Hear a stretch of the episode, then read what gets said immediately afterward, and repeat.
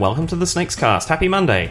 I'm David Kingsmill, and you will have noticed that there were no episodes out last week. Jonathan and Emily were moving and or helping to move, and therefore were unavailable to record, and so we took the week to put into effect a couple of the changes that we're going to be making going forwards. Uh, first and foremost is you are going to be hearing my voice at the beginning of each episode, and I'm just going to essentially be a moderator and introducer for the discussions at hand, and then hand things off to the guests who are going to be talking about the topic that we are looking at that week.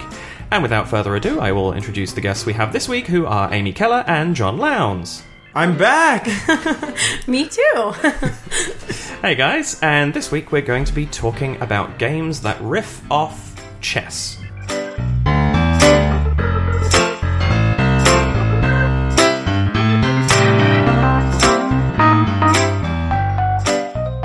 Chess.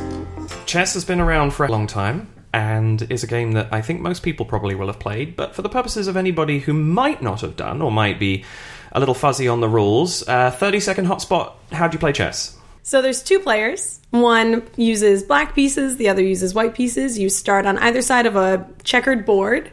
The goal of the game is to knock out the opponent's king. Cool. Yeah. Land on another person's piece. They're dead. Every piece has its own style of movement. Your pawns are kind of garbage. They move one space forward. Your knights jump things because they're on horses. And your castles sail across the board. because think- I think they ran out of names for their pieces.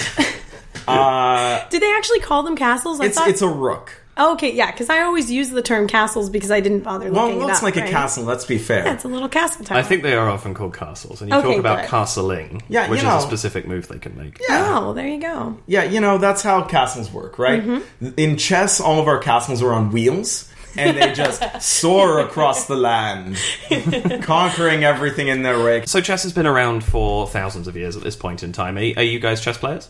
Uh, I love playing chess with my mom, and it's great. Uh, it's adorable. We have tea, and we play chess. We used to play it all the time when I lived with her, um, like at least a few times every day. It was just great. I beat her every time. She hated it, but it was adorable. Um, sometimes I let her win. Uh, don't tell her that. She feels really good about it. Um, it's a very nice sort of casual two player game to sort of relax, sit down, and just, you know, focus on something that stimulates your mind for a few minutes. It's really good. See, I totally disagree. I think chess is one of the most stressful experiences Oh, going it's through. so zen. I, every time I think I've played chess um, and t- tried to take it seriously was with someone who competes and plays chess. Um, like I guess as a, I wouldn't call it a sport, but they take it's more than a hobby. It's really to them, right? hardcore for some Yeah, they In get a really professional tournament. Yeah, exactly. And so it's uh, it's kind of sad at that point to just know you're going into something. Interestingly, on that note, you it kind play of sometime? Yeah, it kind of reminds me of my experience with Magic: The Gathering. It's a fun, silly, wonderful little relaxing card game that you can play with a casual player. But if you play with someone who knows the game too much, it's intimidating as all get out. It's a nightmare playing Magic with like competitive Magic players. Mm-hmm. Yeah, I think that's sort of the element of like a pure strategy game like chess. Is it can be relaxing if you're both sort of on the same level, but the moment that you realize that it's a game that really benefits to knowing the game better than the other player, like it really uh, supports the more experienced players, then it becomes very stressful because it's a game of pure wits, right? You Yeah. just don't want to look like an idiot. Well, and here's the interesting thing to me, given that it's something that can go so deep, and I suppose the same can be said of Magic as well. At the same time, especially if you grew up in the 90s and you had Microsoft Windows 95 or whatever it happened to be at the time, it was probably one of the first board games you ever played That's on fair. the computer yeah. because everything came with chess. Can we next week talk about Minesweeper uh, variants? Because that was my game. Yeah, that's Codenames.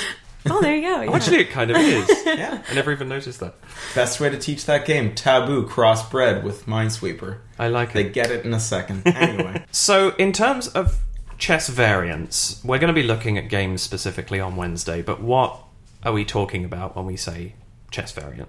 I think that's something that we were talking about earlier as well, trying to uh, define specifically what makes a game a chess variant. Is it the goal of the game, which would be to capture an opponent's, you know, captain or king or whatever?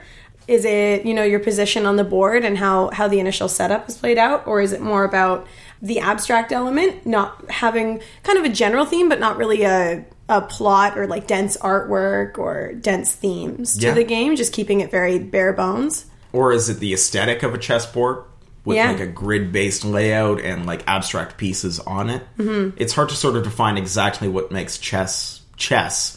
And then every game that plays on that, at what point does it become an abstract two player game and at what point is it a chess variant? Yeah. One thing that I think we could definitely talk about is how chess, as something that pretty much everyone has played at some point or has at least heard of, um, how can board game designers use uh, the structure of chess or the theme of chess to make gaming a little bit more accessible for newer players?